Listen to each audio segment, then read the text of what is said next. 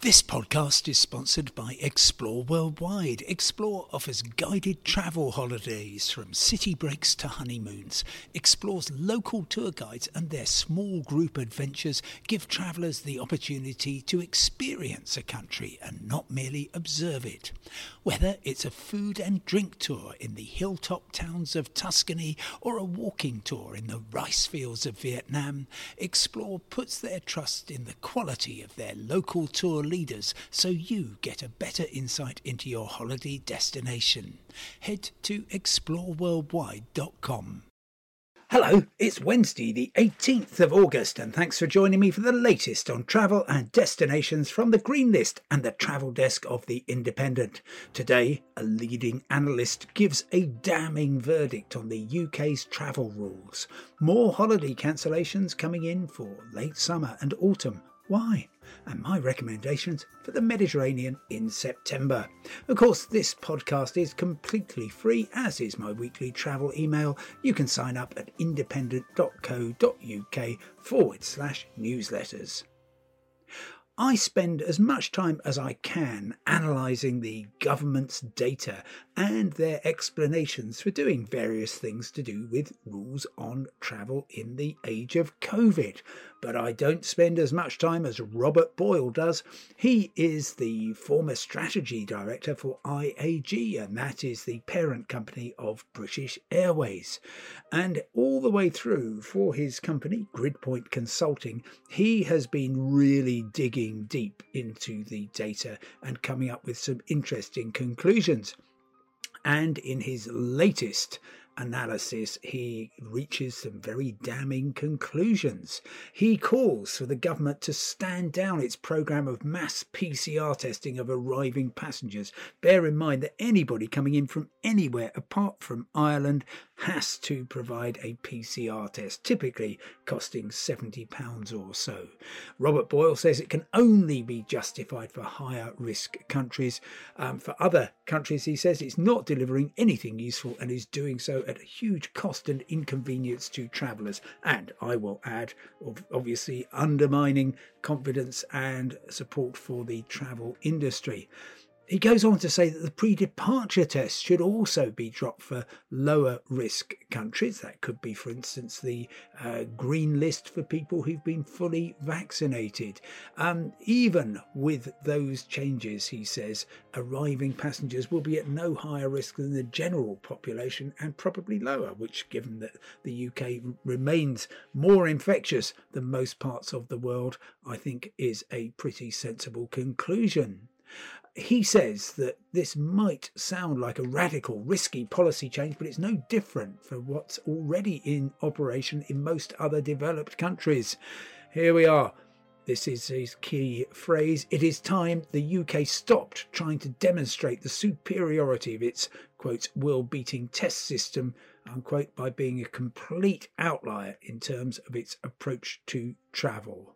The reasons the government gives for keeping the system are ringing hollow in the face of data which shows how very little value is being added at a huge cost to travellers and the travel industry.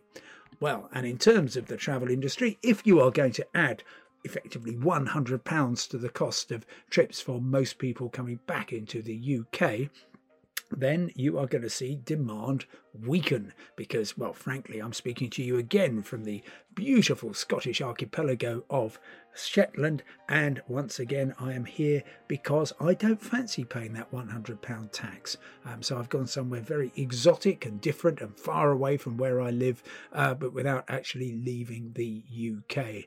And I'm just seeing a whole wave of cancellations coming in, particularly from the big tour operators, TUI and Jet2. And they are happening because, well, the companies very, very much want to get their planes flying, to get their uh, customers into great hotels in lovely places. But looking at the huge uncertainties surrounding travel, not least because of all these rumours, which I think are frankly scurrilous about uh, big destinations like Spain joining the red list, um, people aren't booking, and so cancellations are coming in. They will do what they can. They desperately want to be offering great holidays in September into October, some of them even into November. But if they've got a quarter full plane at this stage, they will probably start cancelling it. Of course, the fact that you expect your trip to be cancelled doesn't mean that the c- company has officially done so yet, and there may be a bit of a wait um, because clearly they think, well, it might be that the government lifts all the testing requirements, as Robert Boyle just said, for low risk countries, and suddenly we'll get a surge of bookings. So let's just hold on a bit longer.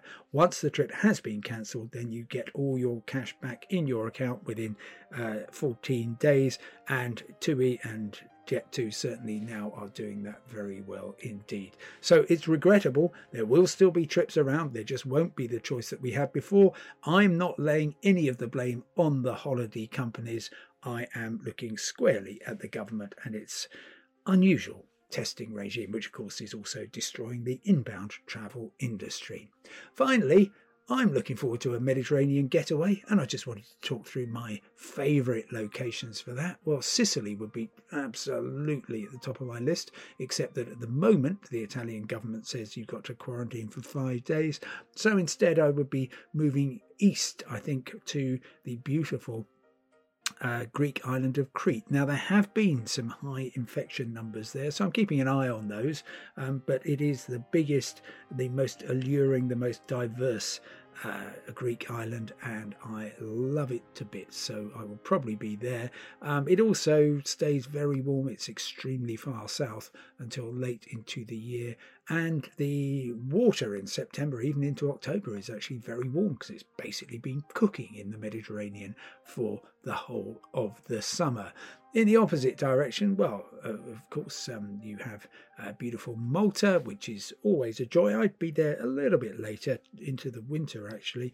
And then the Balearic Islands um, are undoubtedly absolutely gorgeous. If you want uh, just quiet relaxation in a place where you, you feel that you can get away from it all, probably Menorca is the place to go. But if you want action, if you want spectacular scenery, it's undoubtedly Mallorca. So, that's all we have time for today, as they say. Thank you so much for listening. Of course, you can get all the news you need 24 hours a day at independent.co.uk. And if you follow that up with forward slash newsletters, you can subscribe to my weekly travel email. And that's going to be free on Friday morning. For now, goodbye, stay safe, and I will talk to you tomorrow.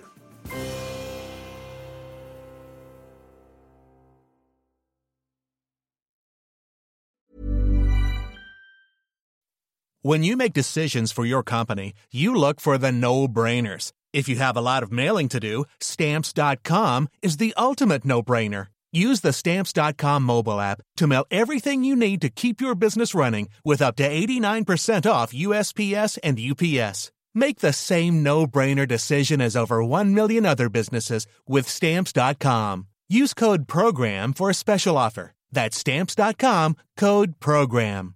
This Mother's Day, treat mom to healthy, glowing skin with Osea's limited edition skincare sets. Osea has been making clean, seaweed infused products for nearly 30 years. Their advanced eye care duo brightens and firms skin around your eyes, while the Golden Glow Body Trio nourishes and smooths skin all over. Go to OSEAMalibu.com and use code MOM for 10% off your first order site wide.